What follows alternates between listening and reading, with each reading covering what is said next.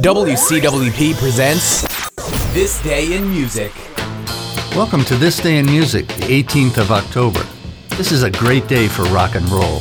Singer, songwriter, guitarist Chuck Berry was born in St. Louis in 1926. A pioneer of rock and roll and the influence of many artists, including the Beatles and the Rolling Stones, he was among the first artists inducted to the Rock and Roll Hall of Fame in 1986. His main influence was T-Bone Walker, whose riffs and showmanship Berry adopted.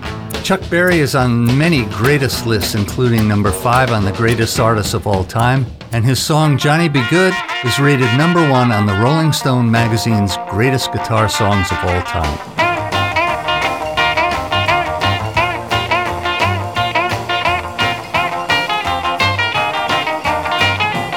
And that's it for this day in music.